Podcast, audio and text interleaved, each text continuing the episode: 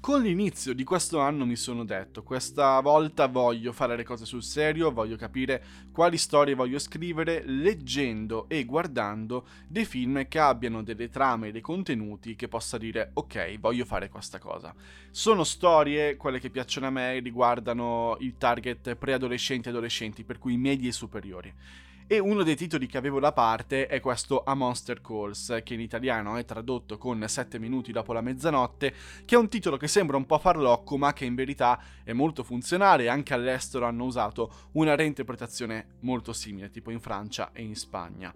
È un libro, ma è anche un film del 2016. Io ho letto prima il libro per poi arrivare alla pellicola, che trovate su Amazon Prime Video oppure su Rai Play diretto da J.A. Bayona, che è questo regista sudamericano che ha diretto anche, se non vado errato, l'ultimo dei Jurassic Park, per cui Jurassic World, scritto e sceneggiato da Patrick Ness, che è un romanziere per ragazzi che si è dato anche la sceneggiatura, non ha dovuto fare un grandissimo lavoro perché le battute che trovate all'interno del libro, che veramente vi raccomando di leggere perché anche delle illustrazioni pazzesche da parte di Jim Kay, le stesse battute le trovate nel film, pari pari, non cambia niente. La storia non è originale di mm, Patrick Ness, ma di Shayo Bandoud, credo si dica così, che è stata un'importantissima scrittrice per ragazzi di origini irlandesi, che è morta un qualche anno fa, prima di poter scrivere questo libro, lasciando degli appunti a proposito di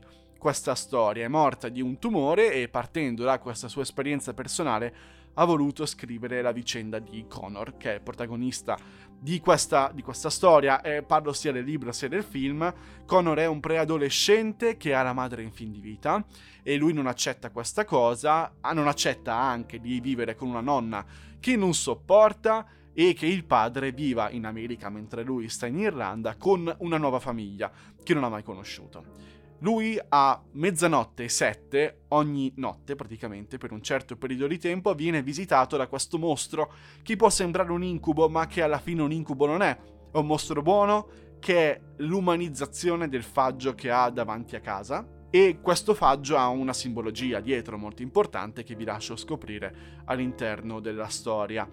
Questo faggio ha uno scopo, cioè guarire. Guarire chi? Guarire cosa? Questo non ve lo dico lui vuole soltanto raccontargli tre storie. Tre storie che quando le ho lette mi sono detto, caspita, questi sarebbero degli ottimi cartoni animati, cioè delle, delle bellissime animazioni. E così è all'interno del film, sono degli acquerelli digitali gestiti benissimo, tipo la favola dei doni della morte all'interno di Harry Potter pazzesco. Io ho ammirato tantissimo il film sia dal punto di vista recitativo, registico, che è molto di circostanza, però fa il suo dovere, sia dal punto di vista estetico. Perché secondo me ha preso in pieno sia partendo dalle illustrazioni di Jim Kay, sia partendo dal mood che viene descritto all'interno della storia.